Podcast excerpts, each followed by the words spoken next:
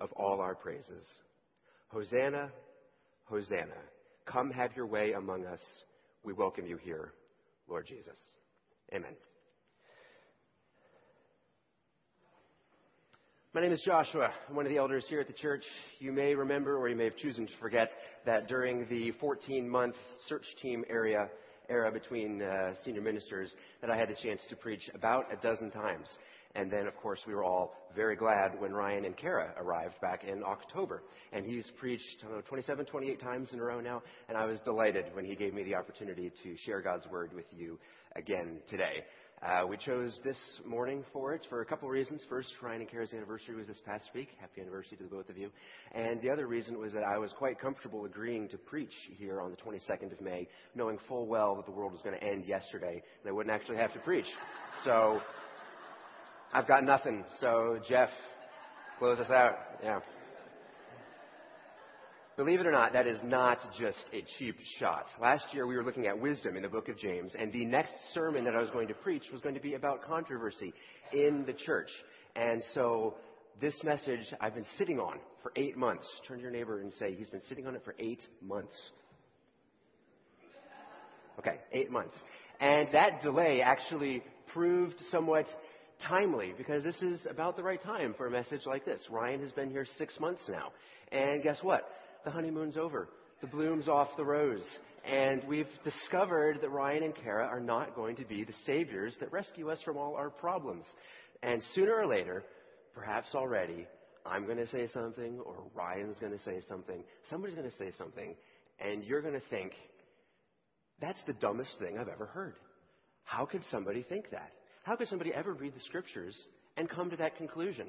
Ever. It happens in our small group all the time. You never know what Doug Hassler is going to say. It's just one crazy thing after another. It was almost going to be a Kathy Hunter joke, but I'm worried about my, my safety. Perhaps the elders make a decision and you hear about it and you step back and you scratch your head and you say, why, why, why would they do that? Believe it or not, in the early church, this was just as much a problem then as now. People were taking offense over what other people did, what other people said, and what other people thought. So, find a Bible and get to Romans chapter 14. If I don't give you some background, I'm going to lose you in verse 2 when we start talking about eating vegetables. Seriously. So the church in Rome, like almost all early churches, was made up of Jews and Gentiles. Think of them as church people, church kids that grew up in church and knew God. Those are the Jews. They know God. And the Gentiles were like people that came to Christ as adults. And they had major cultural integration issues. They just didn't mix very easily. Paul had to write to these people to remind them of the gospel that they already believed. First eight chapters of Romans are the most foundational writing in all of Scripture about what the gospel is. God saves sinners. Chapter 12 and 13 about how, in light of God's mercy, we are to live with charity and humility towards each other. That wasn't happening in Rome, and it doesn't come naturally for us either. For them, the severest test came in the area of eating food that had been sacrificed to idols. And in the ancient pagan city, they had ancient pagan gods and temples and priests and a whole lot of animal sacrifices. And what do you think the priests did with all those animals? They sold them and they made quite a profit at it. What's false religion without a little profit taking on the side? So when you came to Christ, then what did that do for your diet?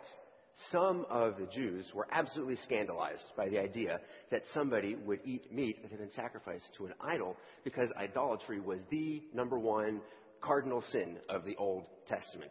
And likewise, some of the Gentiles were also scandalized about eating that meat because it was a reminder to them of a sinful, shameful past before they came to Christ that they wanted to forget. But on the other hand, there were some that realized, Jews and Gentiles both, that meat sacrificed to an idol was nothing. There's no such thing as an idol, and that is perfectly good meat for the diet. And so inside the church, you had one group that felt free to eat, one group that felt constrained by prior association that they should not eat. And the way these two groups were treating each other was tearing the church apart. And here comes a letter from Paul. Romans chapter 14, verse 1. As for the one who is weak in faith, welcome him, but not to quarrel over opinions. The one who is weak is the one who feels these constraints and limits and boundaries upon their behavior. The one who is strong is the one who knows that they no longer need to feel those restraints anymore. Later on, Paul is going to say that the strong are technically correct on the merits of their arguments, but there's more to it than just being right. One person believes he may eat anything, while the weak person eats only vegetables. Let not the one who eats despise the one who abstains, and let not the one who abstains pass judgment on the one who eats, for God has welcomed him. The person who is strong, who knows correctly that he can eat the meat, will be tempted to look on the weak with contempt. You're so pathetic. You're so backwards. How can you be so childish about an issue that God has made clear? What's wrong with you? Grow up. Contempt. It was unappealing. It was sinful. The person who is weak, on the other hand, would be tempted to look at the strong person and say, How could you? How could you associate with that? How could you defile yourself? Don't you know that God hates idolatry? Do you even care about what God says? Do you even know God? They were passing judgment on their brothers. And what Paul says is hey, cut it out. Don't despise the weak. Don't pass judgment on the strong. And why? Because God has welcomed them. Who are you to pass judgment on the servants of another? It is before his own master that he stands or falls, and he will be upheld, for the Lord is able to make him stand. I don't go to the green team guys and say, this week I need you to cut the grass like this. Not like this, I want it cut like this. I'm not the boss of them. I don't go to Meijer and say, hey, this Ben and Jerry's case, it's all jumbled and confused. I want it alphabetized, A through Vermonster, and fix it. Because how am I supposed to find my coffee bar crunch when it's just this mess? That wouldn't work.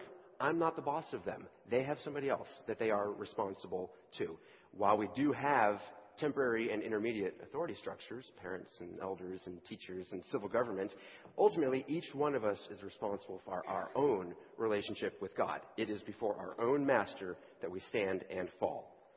And the Lord is able to make us stand. Now, it's about to get crazy. Verse 5. One person esteems one day as better than another, while another esteems all days alike. A different symptom of the same root problem.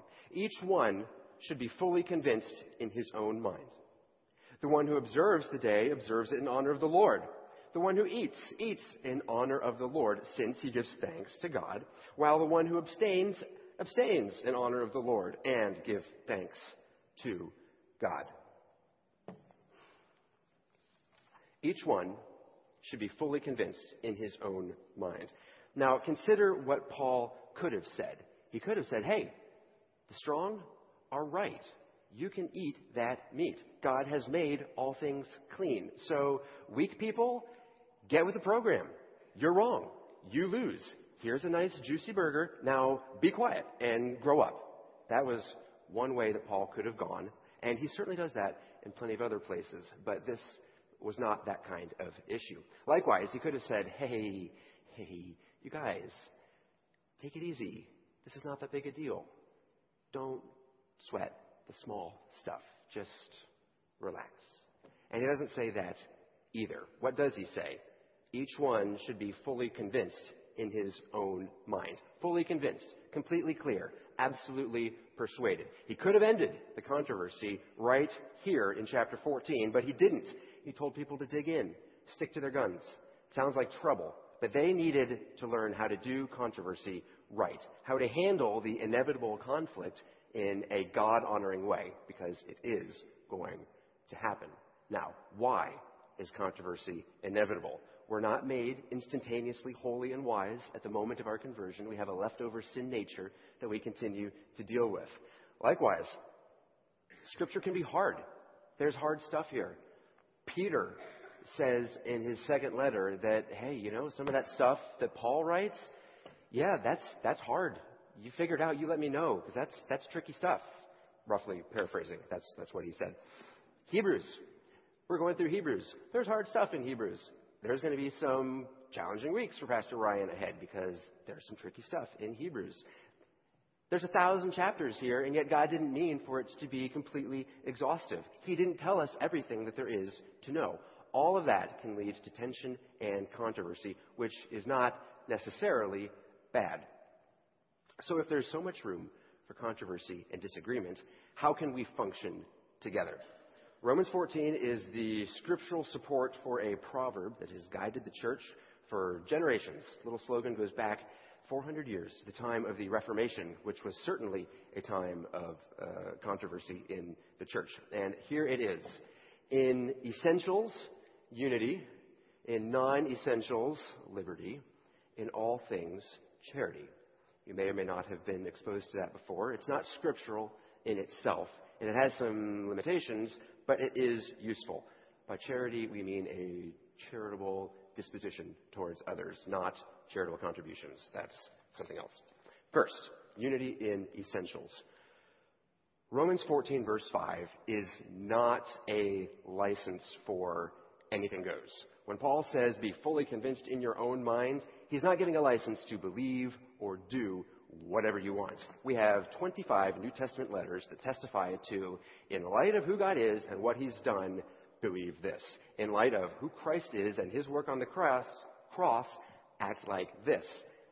There are real standards that do need to be upheld from this book. There are some basic essentials that we must agree on. And I'll lay them out for you quickly, and then we'll charge ahead into controversy because uh, this isn't the point, really, of Romans 14. That's why we have Romans 1 through 11, is to deal with uh, essentials on unity, and 14 is for the areas beyond that. But just so we're clear, it's worth saying there are three big categories of essentials, and there they are the nature of God, the nature of Scripture, and the nature of the gospel. These are things that we must agree on to be Christians, to be a church.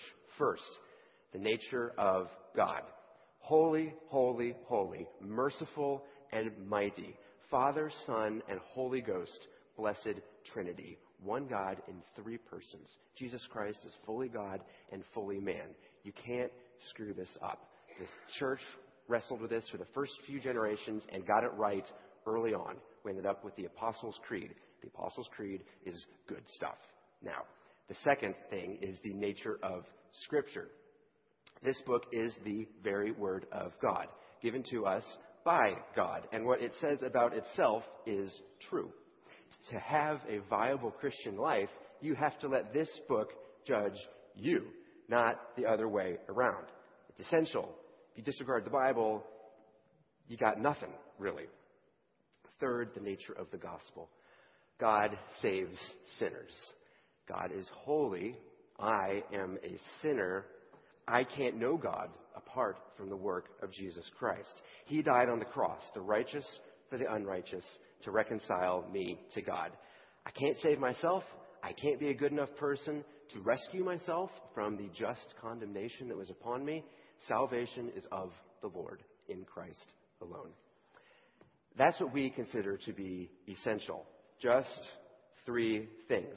Obviously, other people would, would disagree. Some folks put too much in the essentials category. They say, in addition to that, you also have to believe this and this and the other. And if you try to jam too much into the essentials category, you take that train too far in the wrong direction and you end up uh, going off in the direction of a cult where everything is essential, nothing is non essential. If you disagree with the leader about anything, you are out. And you end up excluding people that God has welcomed. Welcome your brother because God has welcomed him. The danger in the other direction is saying too little and not having essentials enough at all. This is the path of liberal Christianity, which is truly not Christianity at all, and you've got some uh, postmodern relativism off in this direction as well. Once you compromise a little bit on the nature of the gospel and give a little ground here on the nature of Scripture and start to envision God in the way that you'd like Him to be, well, pretty soon you're off in no man's land, believing nothing and doing whatever you want, and you are out of sight of what God has called you to. So clearly, there are essentials, things that we must believe, boundaries we must not cross. But what about inside those boundaries? Once you have unity in the essentials, then you must embrace liberty in the non essentials. Paul gave the Roman Christians freedom on this issue. Avoid the meat, eat the meat, be fully convinced in your own mind. Know why you believe what you believe, know why you do what you do. It's easy to say, okay, yeah, got that, I can do that. But then you have to deal with other people perhaps other people who disagree with you on some non essential matter. Maybe even something that you hold close and cherish and consider dear to you. This is the concept we call Christian liberty. And let me be clear, we're not talking about moral boundaries here. When we say that Scripture is our essential, we mean that we obey it as best we can. God has plainly said, Thou shalt not steal. So you may not go out this afternoon rob a bank and say, hey, hey, Joshua didn't put larceny on the list of essentials, so take it up with him. No. The elders can say unanimously, don't rob a bank. That's, that's clear in Scripture. We're not talking about crossing moral boundaries. Uh, some examples might help us see exactly what we mean by liberty issues. I'm going to give a couple, and then I'm going to open up the floor for you guys to give a couple, and it'll be pretty fun and exciting. I came up with close to 20 different things that Christian can have passionate disagreements on, robust dialogue, and yet still be unified in the essentials because they're not salvation matters, these liberty areas. Let me get us started. Start at the beginning. Creation. Genesis 1 and 2 clearly indicate that God is the creator. He made it, He did it. It's His. The whole earth is full of His glory. But is Genesis 1 and 2 intended by God to be a scientifically valid handbook, a guide to the physical universe? Do you have to answer that question right in order to be a Christian? Another one baptism. Our statement of faith says that repentant believers should be baptized in water, and we stand by that. But is it essential? Can you confess Christ as Lord and turn to Him in genuine faith and repentance and somehow miss the boat that you're supposed to be baptized? Or maybe understand that you're supposed to be baptized and refuse for some reason? Is that essential? Will that imperil your salvation? What's up with people who baptize babies? We don't do that here, but there are genuine people who seem to really love God that want to dunk their babies. What's up with that? The elders, well, we agree on that issue, but not in all issues of baptism are we in complete alignment. If you elders want to baptize babies, don't tell me. I don't want to know. Okay, that's a couple of doctrinal thingies. How about a couple of behavioral ones? Tattoos. Some people will point to that verse in Leviticus and say, see, God says no tattoos. And somebody else will want to say, yeah, can we talk about what that verse is actually intending to address because the cross on my back has nothing to do with ancient pagan ancestor worship. Let me throw some fuel on the fire before I open the floor. Style of dress. Are you providing a distraction or a temptation to the opposite sex by the way that you dress your body?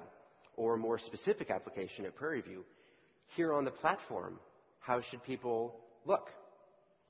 I'm wearing a tie my shirt is tucked in, and my shoes are presentable. Am I inadvertently communicating that all the babies are leaving? Oh my goodness. Okay. They're so fun to look at. And, okay. Am I inadvertently communicating that you have to make yourself look nice and clean up yourself before you can come to church? That you have to clean up before you come to Christ? Or what if I lost the tie, yanked the shirt, and scuffed the shoes? Would I be offending those that think that we need to put our best foot forward for the community and bring our best for God? Are those even questions that we should be talking about? Does that have to do with our mission of making disciples? Is that a mountain or is that a molehill? That is an area of wisdom and Christian liberty. I've given four. Now it's your turn. Turn to your neighbor and say, I have permission to speak. Turn to your neighbor and say, I'd like to speak, but I'm afraid he's going to bite my head off if I say something dumb. Who else can think of some sort of. Yes, you have an example of something that might be Christian liberty. Oh, we're doing it by microphone? That you're not supposed to work. Sunday as a day of rest.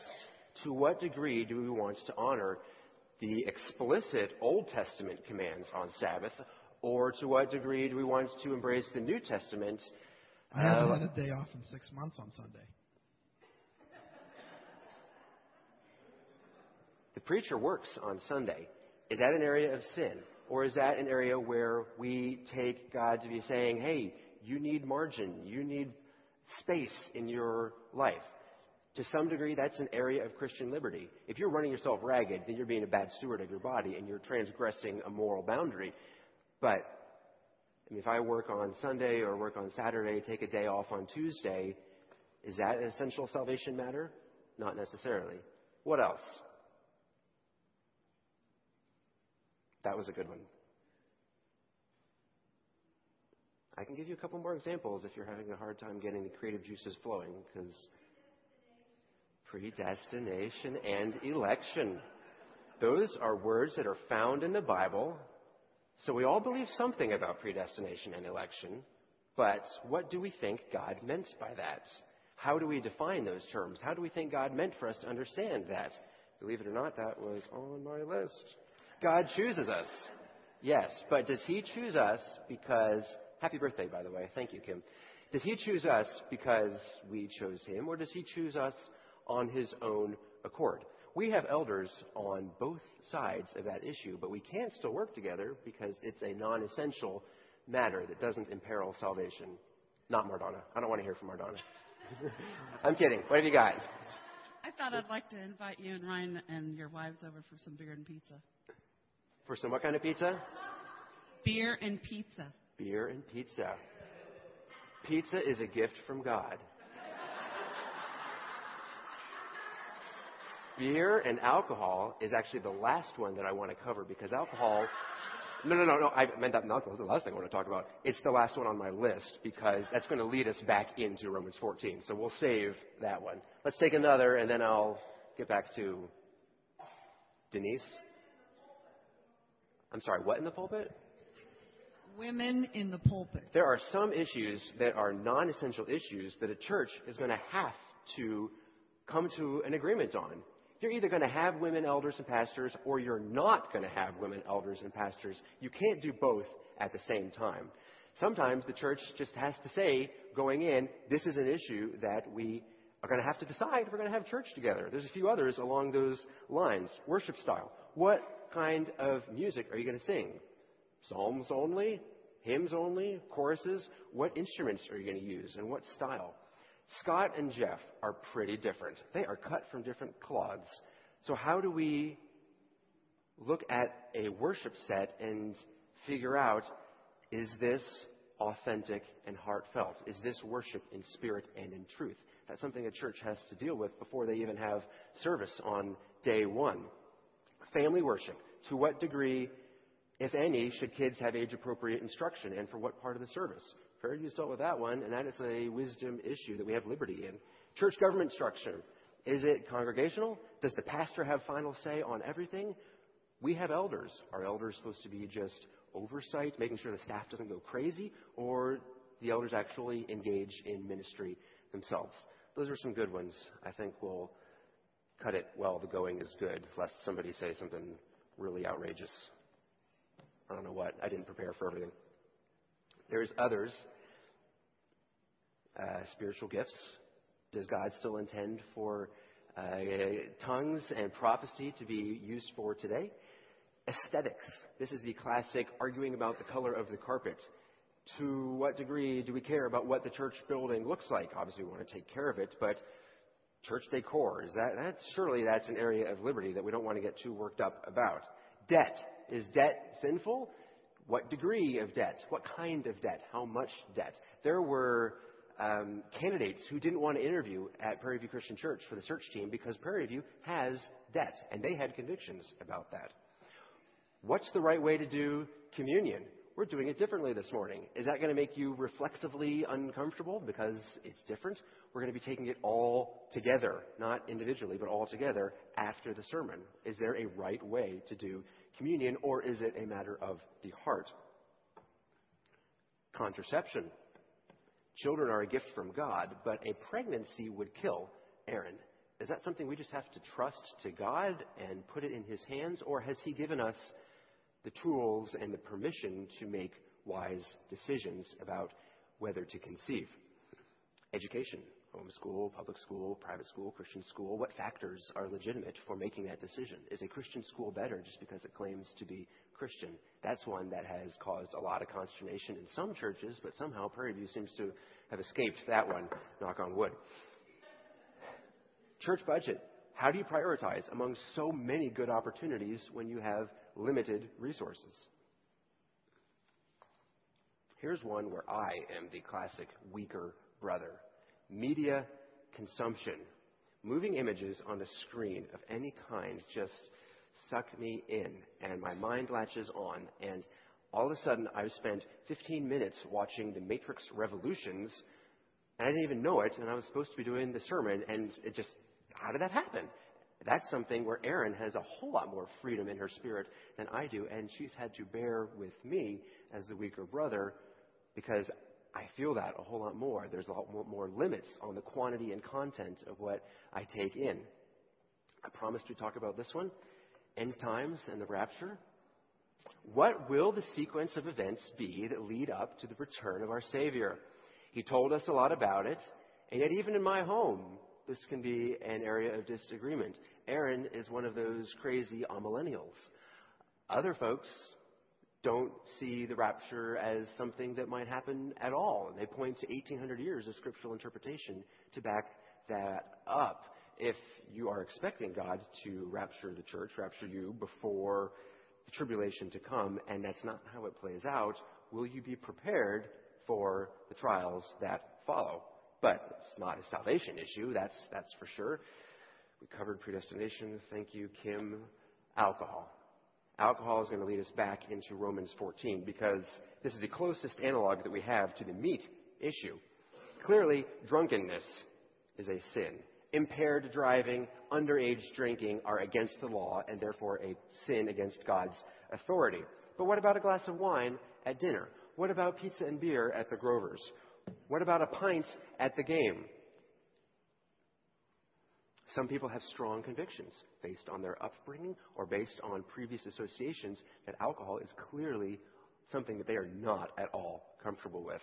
Other folks say, hey, this is a gift from God that we can receive with thanksgiving and uh, enjoy in moderation. Some people feel free, some people feel bound. Just like in Rome. Before we go back to Romans, Aaron, Carl, Brian, is there anything I have to fix? Is there anybody that.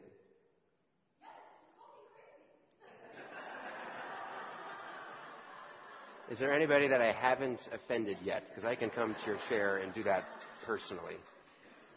Find me afterwards. Okay. How does the Roman controversy over meat sacrificed to idols fit in? Was that an essential matter? In this case, the answer is clearly no. The weaker brothers wanted to make everybody keep kosher and avoid the appearance of association with idolatry. But they did not elevate that to a salvation issue, and they were not saying that by abstaining they were making themselves right with God by keeping the law. In Galatia, they did do that, and Paul hammered them for it, saying that was completely beyond the pale, a breach of the essential of the gospel.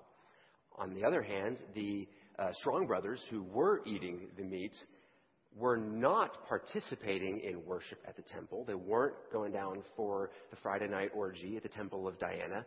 Over in Corinth, they were. And they were saying, oh, it's an idol, it's nothing, we really worship God. And Paul hammered them for that, too. But in Rome, they were just eating the leftovers. And that was not an essential issue. Neither of these groups were out of bounds. They were brothers in the gospel, but they needed to be reminded of it because they weren't acting like it. They needed to be reminded that they were all undeserving sinners saved by God's mercy, and they needed a completely different picture of how to treat each other. Therefore, let us not pass judgment on one another any longer, but rather decide never to put a stumbling block or hindrance in the way of a brother. How are you supposed to treat a brother with whom you agree on the essentials, but disagree passionately and deeply on an area of non essentials? In all things, charity. Throughout this passage, Paul gives a lot of instructions, and they all get rooted repeatedly in the gospel of what God has done for us. Verse 1, we saw welcome each other as God did, but not to quarrel over opinions. In verse 3, no despising, no judging your brothers. Verse 6, have an attitude of humility and gratitude, not an attitude of pride in the rightness of your position. Verse 13, don't scandalize your brothers by your behavior. If you know that a brother has an issue with meat or alcohol or some belief that you hold, then don't rub it in their face. Paul settles the issue here in verse 14. I know and am persuaded in the Lord Jesus that nothing is unclean in itself, but it is unclean for anyone who thinks it unclean. Very important. If you think something is a sin and you do it, you have transgressed your conscience and you have sinned against the Lord. Don't be bullied into that. Stronger brothers, don't be that bully. Be gentle with your weaker brother's conscience. Four, if your brother is grieved by what you eat, you are no longer walking in love. By what you eat, do not destroy the one for whom Christ died. Destroy there means to destroy that relationship, to lose your brother. Don't breach that friendship by what you eat. Does that mean that there may be a time when you find it necessary to curtail your freedom and deny yourself just because somebody else might take offense? Yes.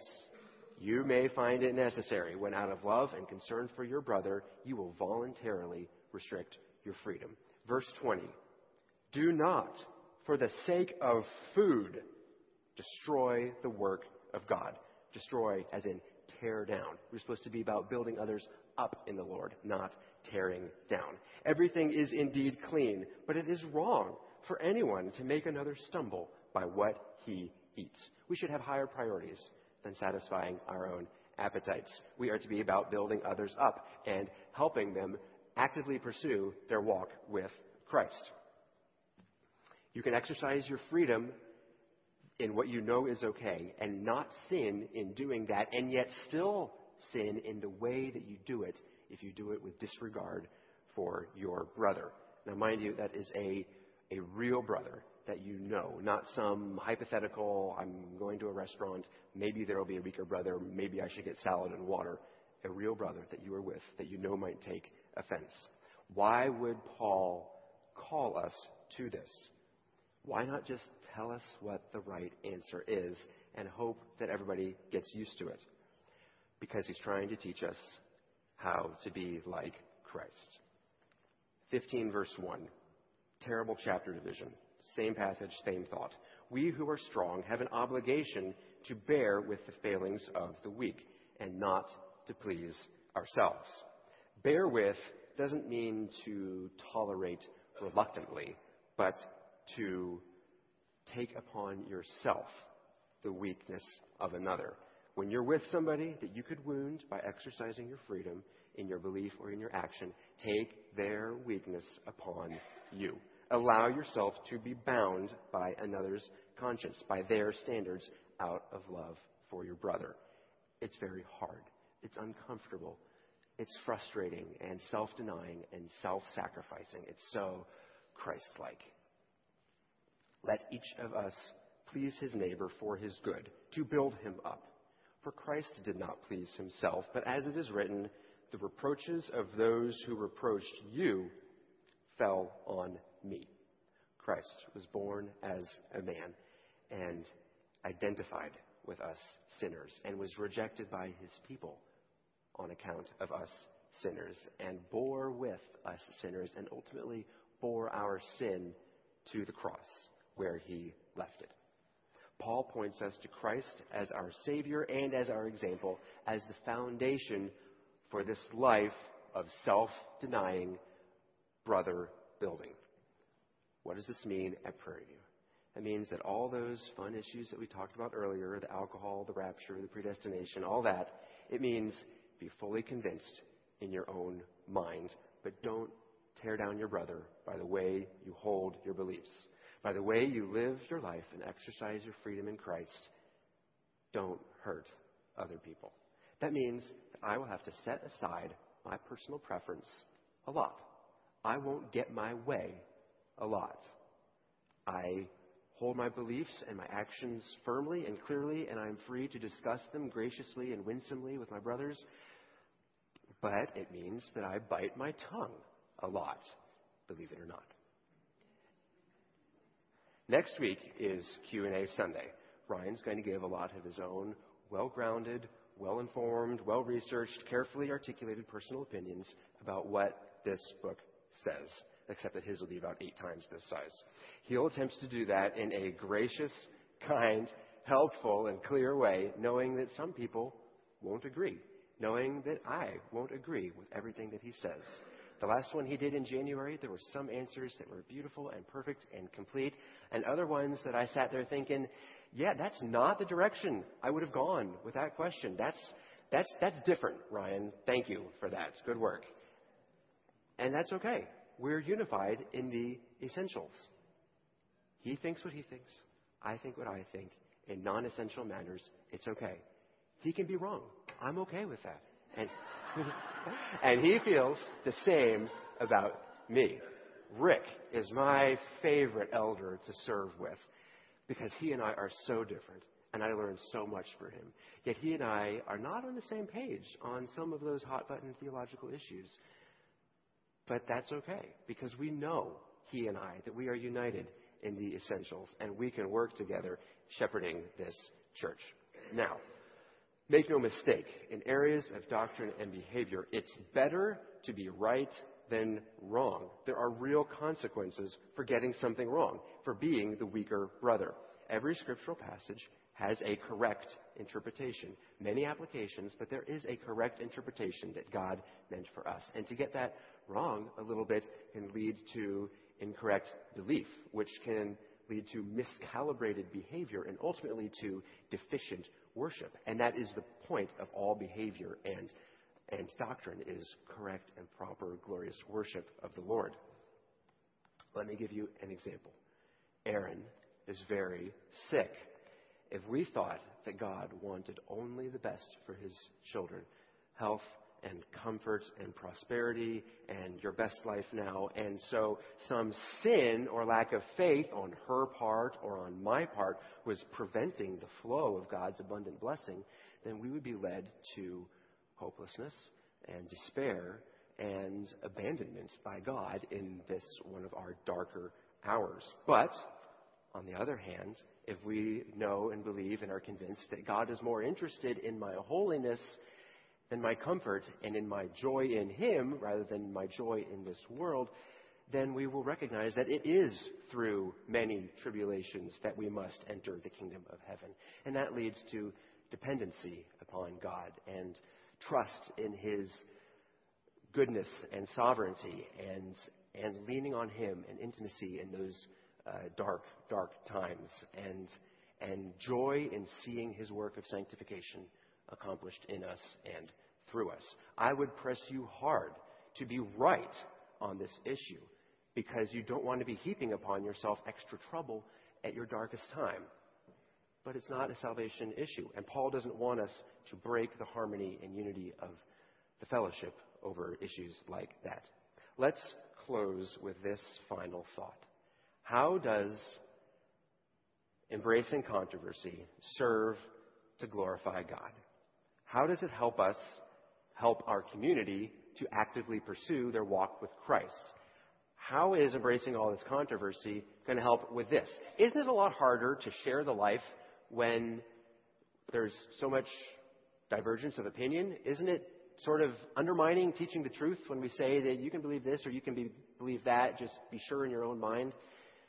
Isn't it more difficult to follow the way if you and I are going the same direction, but your path and my path don't go side by side very often, and we're not linking arms very much because there's a lot that we disagree on. How are we glorifying God through embracing this controversy? From the outside of the church looking in, this kind of welcoming that we practice, sharing fellowship and camaraderie and, and, and the joy of unity with people, even though we disagree on non essentials, that kind of embrace is strangely compelling and desirable because it's so humanly unnatural. They will know that we are his disciples by the love that we have for each other. Jesus prayed that we would be one so that the world would know that he came from the Father. The kind of hard work that it takes to do life together and build each other up as brothers and sisters in Christ testifies to his worthiness for our worship. The view from inside the church. As we grow in self denial and humility, we grow in Christ's likeness.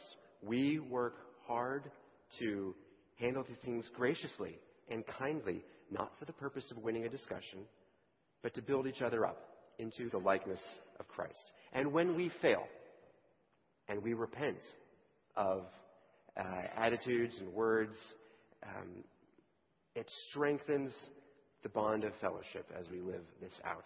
Nothing enhances fellowship and deepens friendship and draws people closer than a heartfelt apology, well delivered and well received. Anybody, anybody who's married knows knows that. Lastly, all this charity and liberty and non-essentials just serves to highlight that which we are unified on the nature of God and His Word and the glory of the gospel of Jesus Christ. We can disagree on a lot of stuff, but it's unmistakable that we agree on the gospel, and that glorifies God. We're going to express and celebrate the unity that we have in Christ this morning in the way that we take communion. During this song, the servers will pass the juice, and they'll pass the bread. If you are in Christ, then take the bread, take the juice, and hold it, and wait. Sing the song, sit silently, pray, kneel, reflect. At the end of the song, I will come back up and I will lead us through taking communion together as one body. If you don't know Christ, I would love to talk to you about that. If all this talk of unity and essentials and being reconciled to God is stirring something in your heart, we can help you explore that. Find me after the service. Okay? Let's pray. Dear Heavenly Father, thank you for your word. Thank you that we can know you through your word. Thank you that we can understand your word through the ministry of the Holy Spirit. Thank you that your word tells us about you and that we can know you through your word and that we can know you personally through your Son, Jesus Christ. Thank you for this opportunity to worship together, hear your word together, sing your praise together, take communion together. May this church do well at loving each other in all things and treating each other kindly and charitably as we disagree and in the things that we agree. May the God of endurance and encouragement grant you to live in such harmony with one another, in accord with Christ Jesus, that together you may with one voice glorify the God and Father of our Lord Jesus Christ.